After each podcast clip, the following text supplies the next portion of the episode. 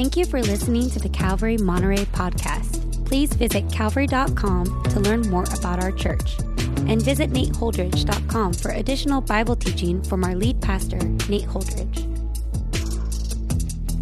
Teaching today is our lead pastor, Nate Holdridge. All right, good morning, everyone. Let's take out our Bibles today and turn to uh, Exodus chapter 15. Exodus chapter 15. We're studying uh, through the book of Exodus uh, together as a church, and uh, today we come to our ninth teaching in this 15th chapter. So if you turn there, get yourself settled. Uh, as you guys are turning there, I wanted to give you a little bit of an update. As you know, we've been praying for our next uh, youth pastor here at Calvary. Uh, pastor Josh and his wife Erica and their two lovely kids are going to be moving as missionaries to Chiang Mai, Thailand in January, and we're very excited for that, uh, for them, praying for them, and uh, excited to support them in their next uh, adventure. And really, in a lot of ways, stoked that we had them for as long as we did. They're such adventurous people. Uh, but we've been looking for our next youth pastor. It's taken a little bit longer than we would have liked. We've got some great candidates, so we've been talking to some possible uh, different uh, options here and there. But it's looking more and more like we're not going to have that person installed at the moment that Pastor Josh leaves. Our current goal is to try to get someone installed by March. Uh, so that means we've got an interim period that we need to cover. So I just want to let you know that over the next uh, couple of months, starting in January, when Josh and Erica actually depart, uh, Pastor Matt and myself, Matt was just on the screen, and I'm right here. Um, we're going to uh, cover the youth ministry on an interim basis. He's going to take care of the leadership of the youth ministry, and I'll take care of the teaching and the teaching scheduling for uh, the youth ministry. So We've both been youth pastors before, but it has been a minute. Uh, I think the kids that I was a youth pastor of, they're actually Josh and Erica's age now. So uh, it's been a little while, so you can pray for wisdom and all of that. But this is an important ministry to us in the church. It would be, uh, it's, it's better to us to wait and get the right person than to go quickly and put in the wrong person. So we really want to uh, cover the ministry, take care of the kids, and all of that. So that's what we're going to be doing at least at the turn of the new year. And uh, I don't know, I'm kind of looking forward to it a little bit. I like kids. And uh, I had to get permission from my teenage daughters to do this because they're both, you know, two of them are in the youth group. So I'm like, I don't want to ruin your life or experience. And uh, they said, Dad, that's awesome. We would love to have you. You're the best in the world, is what I got out of it. Okay, so uh, today our passage is uh, Exodus chapter 15, um, just the first 21st, 21 verses, not the whole chapter. It's a song, actually, that the people of Israel sang after the episode we looked at last week, the Red Sea victory. So I want to read it in its entirety if you guys would follow along in your Bibles or on the screen. Verse 1 Then Moses and the people of Israel sang this song to the Lord, saying, I will sing to the Lord. For he has triumphed gloriously. The horse and his rider he has thrown into the sea. The Lord is my strength and my song, and he has become my salvation. This is my God, and I will praise him, my father's God, and I will exalt him. The Lord is a man of war, the Lord is his name. Pharaoh's chariots and his host he cast into the sea, and his chosen officers were sunk in the Red Sea. Verse 5 The floods covered them they went down into the depths like a stone. Your right hand, O Lord, glorious in power, your right hand, O Lord, shatters the enemy. In the greatness of your majesty, you overthrow your adversaries. You send out your fury, it consumes them like stubble. At the blast of your nostrils, the waters piled up, the floods uh, stood up in a heap, the deeps congealed in the heart of the sea. The enemy said, I will pursue, I will overtake, I will divide the spoil. My desire shall have its fill of them. I will draw my sword, my hand shall destroy them. You blew with your wind, the sea covered them. They sank like lead in the mighty waters. Verse 11 Who is like you, O Lord, among the gods? Who is like you, majestic in holiness, awesome in glorious deeds, doing wonders? You stretched out your right hand, the earth swallowed them. You have led in your steadfast love the people whom you have redeemed. You have guided them by your strength to your holy abode. The peoples have heard, they tremble. Pangs have seized the inhabitants of Philistia. Now are the chiefs of Edom dismayed. Trembling seizes the leaders of Moab. All the inhabitants of Canaan have melted away. Terror and dread fall upon them because of the greatness of your arm. They are still as a stone. Till your people, O Lord, pass by, till the people pass by whom you have purchased. You will bring them in and plant them on your own mountain, the place, O Lord, which you have made for your abode, the sanctuary, O Lord, which your hands have established. The Lord, verse 18, will reign forever and ever. And then this little postscript.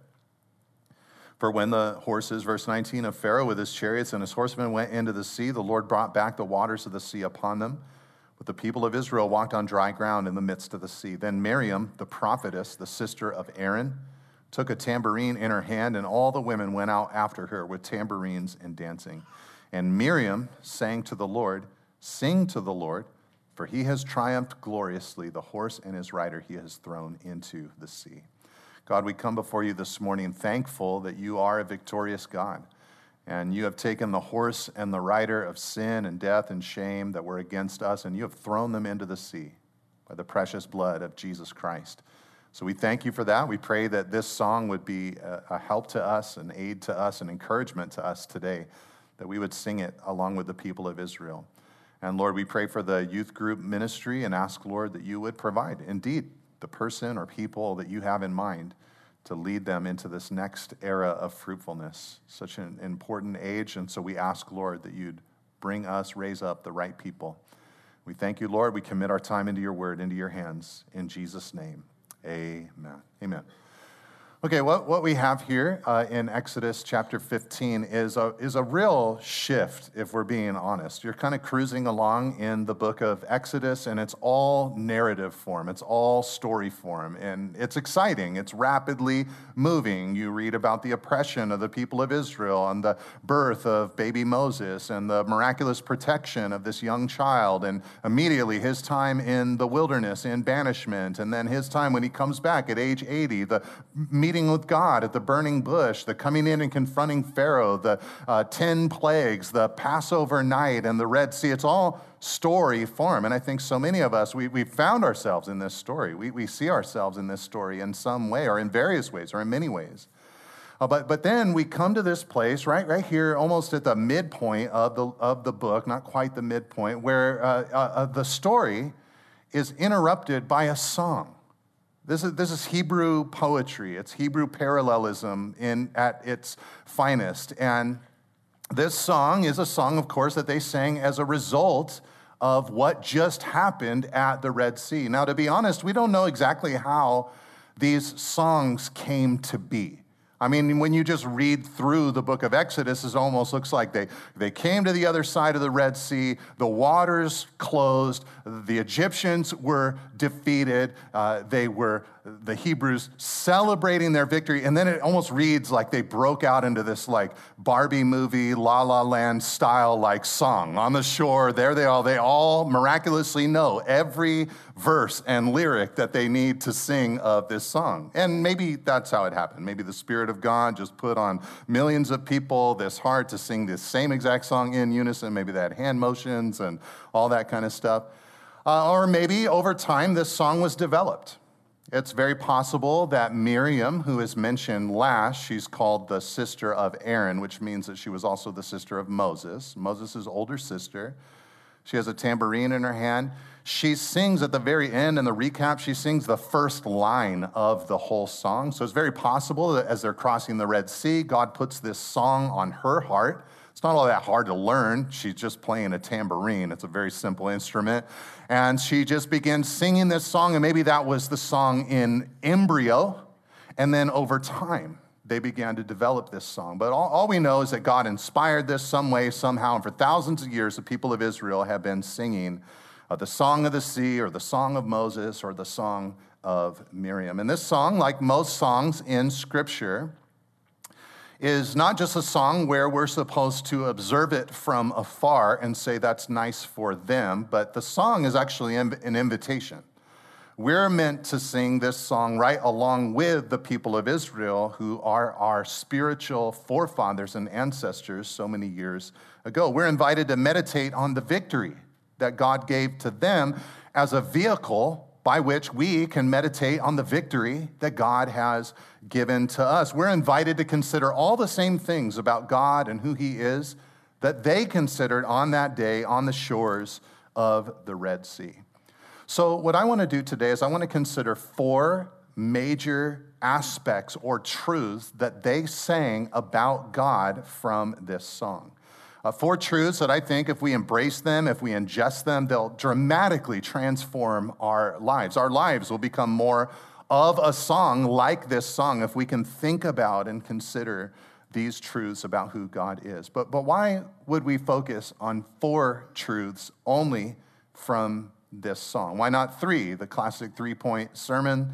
Uh, why not seven? Why not many others? I mean, there are lots of lines in this song. Well, the reason I want to focus on four is because I think the song is broken up into four sections. Uh, the reason that I say that is because there are four groups in this song that have a similar beginning and end. Uh, four sections that start with a repeated line and then end with a reference to a stone or a rock or lead. Let, let me show you what I mean as we just overview this psalm. Look, look at verse 1 again. It starts with the statement Israel sang this song to the Lord, and then right after it, they say, I will sing to the Lord. That's the repeated phrase that kicks off this first section. It's a way for them to say, God is worthy of our worship. We're going to sing to the Lord. Then look forward at the end of verse 5.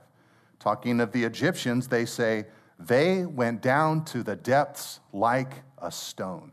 Okay, so the repeated line in the first section is Israel sang to the Lord, or I will sing to the Lord. The stone line is they went down into the depths like a stone. Okay, in the second section, it begins right after verse 5 in verse 6, where what they say twice there is, your right hand, O Lord. And we're going to talk about that. This is them saying, God, your power, your might, your strength. They're going to praise God for how powerful He is. And then in the end of verse 10, they talk of the Egyptians and they say they sank like lead in the mighty waters. That's a close of the second section. In the third section, verse 11, they look forward. They say, Who is like you? God? And that's the question they ask two times. It's the repeated phrase of the third section Who is like you? And the closing stone line of that section is actually in the middle of verse 16, where it says that dread fell upon the uh, nations that they were heading out to, and they are still as a stone. So, not sinking down like lead or sinking down like a stone, but they're still as a stone. It's like they were uh, paralyzed as a result of what they'd heard God had done to the Egyptians. On the fourth section, the repeated line is in the middle of verse 16, where twice they say, Till your people pass by. They're celebrating that God is going to give them the victory in the future. And then mysteriously, there is no last stone reference at the end of the song. And I'm going to talk about why I think that is at the close of this teaching. All right, so are you guys super confused at this point?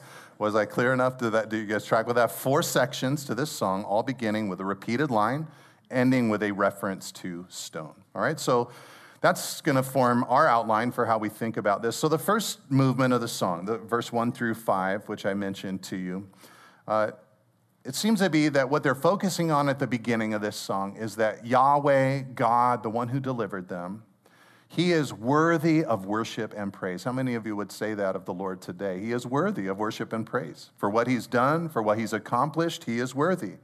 And that's what they say. And they make a commitment about it. They say, I will sing to the Lord, for he has triumphed uh, victoriously or gloriously.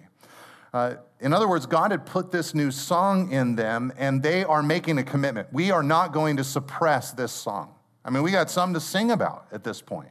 We've been delivered from our captivity, and we are now free on the other side of the Red Sea, and we are going to celebrate God. In fact, they were so excited about what God had done that they said there in verse 2, they said, The Lord is my strength, and the Lord is my song. Like, that's so cool.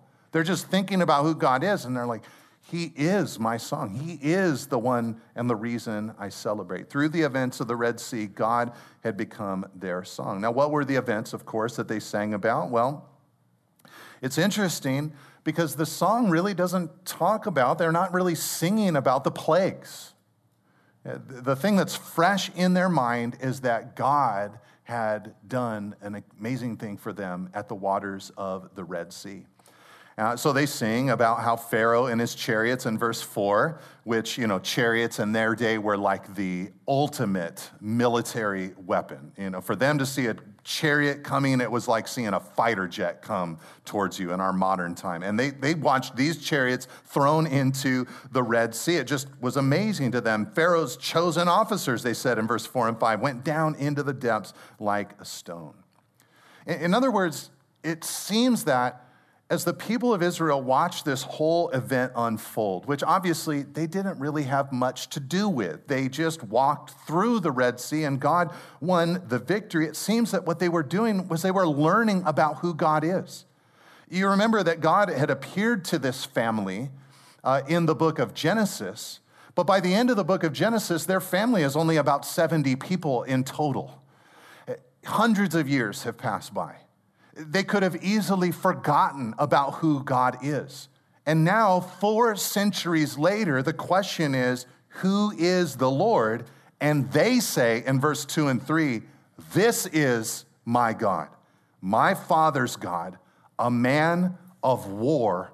The Lord is his name. That's what they came to learn of God that day. Our God, he is a man of war. I, I remember one day talking about this, talking about who that's who God is. God is a God of a, a man of war. And somebody told me later, a lady told me later, she's like, you, you, you shouldn't talk about God like that. You shouldn't talk about God like he's a, he's a man of war. And I'm like, well, I'm just quoting the Bible. You know, it's, the, it's not like I'm inventing this uh, myself. What, what does that mean? You know, that, that God is a man of war. Uh, this whole song, of course, is a response to salvation. Because God had saved them, they would sing to him. They considered him worthy of their worship and praise. After trudging through the dark, chaotic waters with tumultuous winds, the, on the dry ground of the Red Sea, the, the Hebrew people, they just paused. What just happened? What, what did we just witness? And as Egyptian soldiers washed up onto the shore, they realized that God had just fought for them and delivered them. He was a man of war. They realized he had warred against Pharaoh's army. So Israel responded the best way they knew how. Mere words could not express their feelings. They were overwhelmed. So they, they sang, We know now that Yahweh, the Lord, he's a man of war. The Lord is his name. And I'm here to announce to you this morning that our Lord is still a man of war. He saw the battered, masses enslaved to the elements of this world, living dead in trespasses and sins, and he hated it. He would not sit still. Before you or I ever emulated the Hebrew people and cried out to God for deliverance, God, behind the scenes, just as he did for the Israelites, raised up a deliverer. From the foundation of the world, the Bible says, Christ, the Son of God, was slain for us. Better than Moses, Christ came. He did not raise a wooden staff, but was raised to a wooden cross. He did not sacrifice lambs like they did on that Passover night because he is the sacrificial lamb. He did not rain down plagues, but plagues rained down on his body during those six hours upon the cross. But the dark night of his death, the true death of the firstborn, it brought his resurrection. He was brought through the burial waters so that he might bring us through the burial waters. He died for sin so that we might die to sin with him. He rose so that we might rise. In other words, when there was no way, no way for us to be right in the sight of God, no way for us to be brought home to the living God, when we were dead and trapped and paralyzed and destined to darkness forever, Jesus arrived. He lifted his voice and said, Be still and know that I am God. I will make a way where there is no way. He came out of his grave and provided the path to resurrection life for everyone who trusts in him. The waters have parted, new life and freedom are ours. And because of that, over and over again, we're meant as his people to sing and celebrate and rejoice at what he's done. We sing because of the salvation that he won for us. He's worthy and worship uh, of our worship and praise.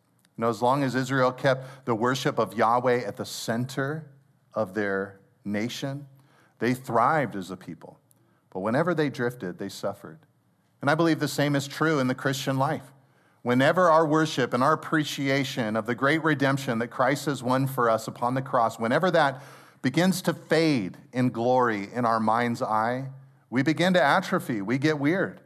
Uh, the book of Hebrews tells us that we must pay closer attention, Hebrews 2, verse 1, to what we have heard, lest we drift away from it.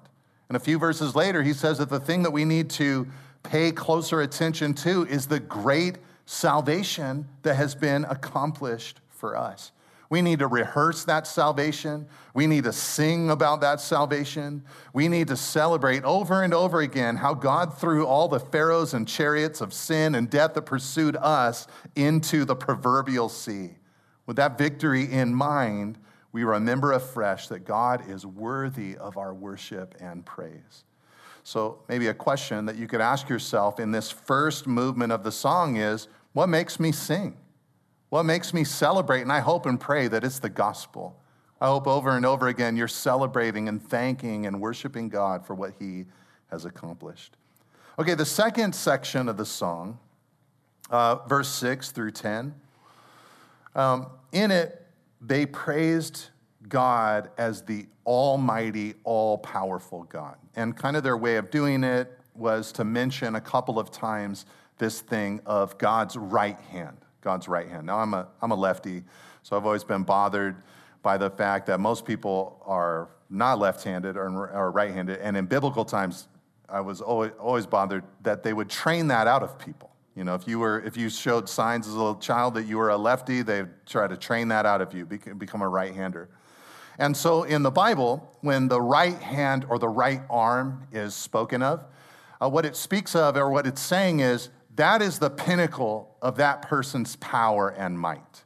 Uh, they might have a really weak right arm, and that means that they have minimal power. Uh, they might have a right arm like Pastor Manny, and then you know that they are mighty and strong and powerful. That's kind of the idea of the Old Testament scripture. And what they said about Yahweh, about his right hand, is that his right hand was, verse 6, glorious in power and shatters the enemy. And they went on to talk about this, about this power of God, just the magnificence of, of, of his might. Uh, they said in verse 7 that his great majesty overthrew his adversaries and consumed them like fire easily consumes dry straw. And how had God piled up the waters of the Red Sea? What they said in verse 8 through 10 is that he did it with the blast of his nostrils. It's, it's kind of like a way of saying, Our God is so strong that he can destroy the most advanced military on the face of the earth by blowing his nose. That's how strong our God is. As easily as we exhale, God dropped his game over move. And because the enemy, in verse 9 and 10, would not stop chasing the Hebrews, God made them sink like lead in mighty waters. Now, this song, the Song of Moses or the Song of the Sea, um, is, uh, is reminiscent of a few songs in the Bible where something happened, and then after it happened, somebody wrote a song about it and they began to celebrate. Um, they're post victory songs. God gives a victory, God answers a prayer, and the people respond with a song. So in the book of Judges, uh, Barak and Deborah, they defeat an enemy king named Sisera, and they tell the story of it, and then right afterwards, Judges 5, they sing a song about it. Uh, when Samuel was born, after Hannah had been barren for so many years and she cried out to God when he was born, she sings a song of victory about it. Uh, when David went out and defeated Goliath, the story is told. And then right after that, what happens? The people, especially the women in Israel, they sing a song about it. Saul has slain his thousands, but David has slain his tens of thousands. At the end of David's whole life, you've read the whole story of David's life, and what concludes the end of his life in 2 Samuel 22? It's a song of God's faithfulness in his life. Gabriel made a promise to Mary that she would give birth to the Savior. And what does Mary do? She sings a song of rejoicing to God. And John the Baptist, when he was born, the story is told. And when it's told, once it happens, his father Zechariah begins to sing a song of prophecy and thanksgiving. God has just done what he said he would do. And all these songs of post victory celebration, they point forward to the ultimate songs of victory that we will sing when Christ's kingdom comes in full. In the book of Revelation, we read of these songs. At least one portion of the church, an intensely persecuted segment of the church, is going to sing in Revelation 15 the song of Moses, the servant of God, maybe portions of even uh, Exodus 15. And all of the church will sing with a loud voice of a great multitude from heaven, Revelation 19, 1 and 2. Hallelujah. Salvation and glory and power belong to our God, for his judgments are just, are true and just, for he has judged. In other words, a, a moment is coming where you and I are going to be on our own shores of the Red Sea singing a song of celebration about the great victory that Christ has accomplished. But what I want to say today is that I think the knowledge of that future song, that future post victory celebration, is meant to produce in us many pre victory songs of celebration. Uh, there's a place in the book of Acts that I think t- typifies this beautifully. You might remember the story where Paul and his ministry team went to a city called Philippi. And things went well at first. They preached the gospel. A few women came to know Jesus. Uh, uh, they were cruising along in the city, and uh, there was a slave girl who was demon possessed. She had been used by her owners for fortune telling, and she was following them and crying out, These servants are, these men are servants of the Most High God. And it was very distracting. So Peter turned and he delivered this woman from her demonic oppression. And she was in her right mind and, but because of that, her owners were really upset and they had Paul and Silas thrown into prison. That night, the Bible tells us they were in the bottom of the prison, in the stocks.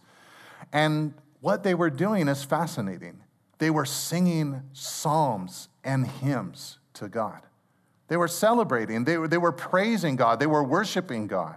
They were not living in great victory in that moment, but they were singing as if they were worshiping a victorious God. And you might know the story. There was a great earthquake. The bars and gates of the prison were opened up. You and I might have made a break for it at that moment, but not Paul. He saw that the jailer was about to take his own life because he woke up as a result of the earthquake and saw all the prison gates opened and thought that everyone had fled for their lives and that he had failed his job. But Paul said, Do not harm yourself, for we're all here. And he led the man to Jesus, who led his whole family to Jesus. Paul was singing these songs before the victory even happened. And I think, in a sense, that's what the Lord wants to do in all of our lives. He wants to help us to be a people who are singing post victory songs before the victory even actually occurs. That there be that level of trust in God because of the power and the might that we believe belongs to Him. I think that's meant to be the tenor of the New Testament church. Because of the victory that Christ won in the past, we can sing thousands of pre victory songs in the present because really they're all post victory songs. Christ has won, God is powerful, and we can celebrate his power today. So, maybe a question to ask in that second section is how much do I trust the Lord right now? Am I scared? Am I panicked? Or do I, am I confident in him and his power? Okay, let's look at the third section together. This would be verse 11 all the way through the middle of verse 16. And uh, the way they start this part of the song is they ask the question twice Who is like you? Uh, this is their way of saying that God is holy and he's unlike all false gods. There's nobody like him. You have to remember what they just witnessed. They just seen God defeat a myriad of Egyptian false gods. I mean, including Pharaoh. It had been an educational experience for the Hebrew people. Uh, during their long years of slavery, they, they drifted from the knowledge of Yahweh, but each plague taught them something about God. And they said in verse 11, He's majestic in holiness, He's awesome in glorious deeds, doing wonder. They, they just are able to say, Our God is unique. There's nobody like Him. I, I recently heard a saying um, from uh, that was new to me from pros professional sports. And uh, I, I, guess some athletes are saying this nowadays, and, and the saying goes, uh, the other guy lives in a big house too. And, and I guess what it's meant to convey is hey, you know, we, we train, we work really hard, we're really good at what we do, but so are our opponents. We're professional athletes, we're not playing high school kids. You know, the, the other guy has been well paid also. The other guy lives in a big house too. But to Yahweh, the people of Israel discovered there was no other guy with contrasting power. If there ever could be an other guy with contrasting power, it would have been Pharaoh. He was the pinnacle of human strength, and many people, uh, myself included, think that he was tapped into demonic power as well. But the Hebrew people, they could celebrate that God triumphed over Pharaoh with ease. It was so simple for him. And the song shows us how they knew that God had redeemed them and was taking them on a journey, they said in verse 13, to his holy abode. His holy abode. Uh, they, they, they sense that, you know, we're not done. God has not brought us across the Red Sea to just say, now, I just saw how you guys were suffering there, how you were enslaved. I just really didn't like that, so I wanted to set you free. So now, go. No, they knew that God still had plans for them. He said he's bringing us to his holy abode, whether that's Mount Sinai or the tabernacle or the promised land. They knew that God is bringing us on, their, on this journey. And they also felt that all the nations around them, in front of them, were terrified. They said the Philistines, the Edomites, the Moabites, the Canaanites, they heard what God did for us to the Egyptians. And they are now, they said in verse 16, still as stone. It's, it's like these nations have had a stroke and they're paralyzed because of all that God has done for us. All that He's done to Egypt, a nation far more powerful than the four that are mentioned. Fresh off the victory at the Red Sea, this is what you're hearing. You're hearing confidence from God's people. Part of the reason I say that is because uh, when you read the accounts of their journey into the promised land, it's really clear that the Philistines, Edomites, Moabites, and Canaanites weren't totally as afraid as the people of Israel are singing about right now. Uh, there were some that respected God, there were some that feared the Lord, but there were many who just said, we're going to fight for ourselves. Uh, and God, uh, we're going to have victory over your God. Maybe God just gave you victory there in Egypt in that area, but not here. It's clear that what's happening for the Israelites is that they are caught up in this moment and in poetry or in song, which sometimes is hyperbolic or idealized. They are saying, God has put the fear of the Lord into the hearts of all of our enemies. They are confident at this point, in other words. Eventually, the brand of awe or victory that this song depicts would happen, but on the shore of the Red Sea, this movement of the song shows us that Israel was overflowing with confidence in God. How about you? Are you confident in who God is? Are, are you believing in Him, trusting in Him? This movement shows us how the Hebrews believed that what God had done for them at the Red Sea was only a starting point that there was more that God wanted to do. So many of us, we tell the story of our lives with God, and it's just all what we used to be and where things used to be. And then God reached in and got a hold of my life 29 years ago. And what's happened since then? Well, not very much. Might be the story for some of us. But God has a destination. He has things he is still doing after that Red Sea crossing. And the people of Israel were confident of that fact. It's a beautiful facet of worship. When we meditate on what God has done in the past, we become bolstered and strong for the road ahead. You know, all of us, we love the story of David versus Goliath. It's a great story. We even sang a little bit about it uh, this morning. There's one facet to that battle or, or, victory from David that I love so much, and it's when Saul is interviewing David before he sends him out into the battlefield. You know, he has this beautiful line, or this classic line to David. He said, Why should I send you out? You're but a youth, and this guy, Goliath, he's been a man of war from his youth.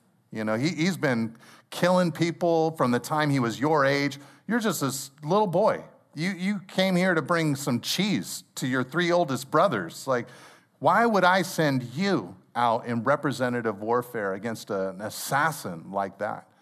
And David, he just told Saul this story. He said, Well, when I used to take care of my father's sheep, when a lion would come or a bear would come and attack the flock, I would rise up and I would run and I would strike the lion or strike the bear or grab them by their beard and tear them away from the sheep. And the same God who gave me victory over the lion and the bear will give me victory over this Philistine. He looked backwards and realized, you know, God has been faithful in the past. I, I think he knew that feeling. I mean, that's like a crazy feeling to see a bear and just think to yourself, I'm going to run towards it. But David knew that this unique thing had happened, that the Spirit of God had come upon him and given him a power that was other than his human experience. And he knew the same God who has done that for me in the past, he will do that for me when I go out against Goliath. And I pray that God would do the same for you. I pray that he would fill your heart and your mind with confidence as you look back on his past victories in your life, especially his ultimate victory on the cross. It was that victory of Jesus' death and burial and resurrection that made Paul ask the question if God is for us, who can be against us? So, maybe a question we could ask in this third movement of the song is Am I confident because of God? Am I confident because of Him? Okay, let's quickly look at the last movement. Of the song. In the final movement, I think what they're rejoicing over is that God is in covenant love with them, that He's made like a promise with them. He's decided, I'm going to love you. Um, part of the reason I say this is because the repeated line of this section is found in the middle of verse 16. Two times they say, Till your people pass by. What, what that meant is that they were confident because of everything God had done in the past that He would bring them verse 16 and 17, to his mountain, to his place, or to his abode. Now, it's a little unclear. Where did they think God was bringing them? Were they ta- when they talked about God's mountain, were they talking about Mount Sinai, which is where they got the Ten Commandments in chapter 19? Were they talking about the promised land? Were they talking about the tabernacle that God was going to have them build and prepare? Or were they talking in some telescoped way about all three? Like when I go on a trip to Southern California and I put in my uh, ultimate address, but then along the way, I want to stop at the In N Out on the Grapevine. And so it's, where am I going? Well, I'm going to In N Out. Well, where am I really going? To visit my daughter in college. So where am I going? I'm going to both places. Maybe that's what was happening here. They're saying, God, you're going to bring us to Mount Sinai. You're going to bring us to the promised land. You're going to bring us into your tabernacle. But what's clear is they knew that God wanted to bring them to the place that He lived. God is going to bring us to His abode. And you guys, that's the story of the whole Bible. The story of the whole Bible is that God made a place for us to live with Him, and we blew it. And then God worked really hard to make it possible for us to live with Him again. That's the story of Scripture. And they're just singing about it. They're like, God, thank you that this is what you are doing. You are going to, by faith, we believe you're going to bring us into your holy abode. They knew that God had plans for them. In their minds, they were now his people, just like he'd promised. Their identity was wrapped up in him. He'd purchased them on that Passover night. They would be planted and established, they sang, by him and with him forever and ever. In the closing line of the song, he loved them, in other words, and was living out a covenant that he had made with them and made with their ancestors. What about you? Are you conscious of God's covenant love for you and with you? If you've believed in Jesus, if you trusted in Jesus, He has placed His covenant upon you. In a moment, we're going to partake of communion, where Jesus, on that first communion night, said, This is the blood of my new covenant, my blood shed for you. It really isn't about performance as much as we might want to do well for the Lord. It really isn't about our holiness as much as we might want to be and should want to be holy for the Lord. It's about the covenant that God has given to us. Know, I've been thinking about this concept myself, just personally as a man, over the last few months. Just thinking about God's covenant of love with all of us, but with Nate Holdridge.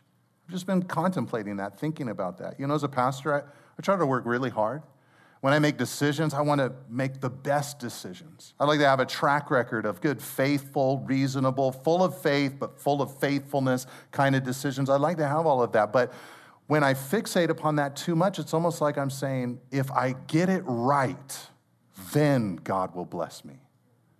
Is that why God blesses? No, we're in a covenant of love with Him. He has made a decision for whatever reason. He's just like, I really like Nate Holdridge. I don't understand it because I know me pretty good. so it's really surprising.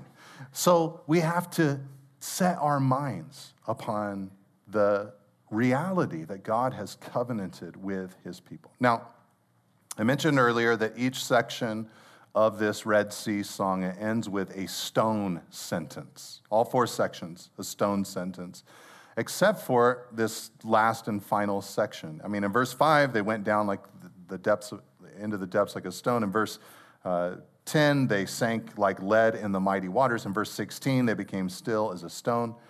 Uh, but there's no stone mentioned at the end of this song. In verse 18, it just ends, it says, The Lord will reign forever and ever. It's almost like you want to say to Moses and Miriam, like, hey, you guys really blew it. You know, it was going really good. You had this cool thing going on, the double mention at the beginning of each section, and then the stone. Like, you need to wrap it up. But I almost wonder if this was intentional as a way for the Spirit to communicate the song's not over. The, the note has been played and it's echoing throughout human history and God is saying to every human heart, it's not too late. The Red Sea waters are still open. You can be someone who sings this song. You can believe in Jesus. You can trust Jesus. You can be set free. And you can join my people of old in singing a song that is not yet over with. I, believe that might be the reason why this last segment doesn't close with the word stone or lead. And so the question is do I want that? Do I long for that? Do I want to engage in loving Him in that way, partaking of His story as He brings me home into Himself? When they asked Jesus, What's the greatest commandment? He said, It's this. And he quoted from Deuteronomy Love the Lord your God with all your heart, mind, soul, and strength. He wants to be in covenant love with you. But the question I think here is do I want to be in covenant love with him? And the people of Israel, at least at this point, they're singing, Yeah, we're, we're about it, we're into it. Thank you for listening. If you would like more teachings and information about Calvary Monterey, please visit calvary.com. You can also find books, teachings through the Bible, and articles from our lead pastor at nateholdridge.com. Thanks again for tuning in. See you next week.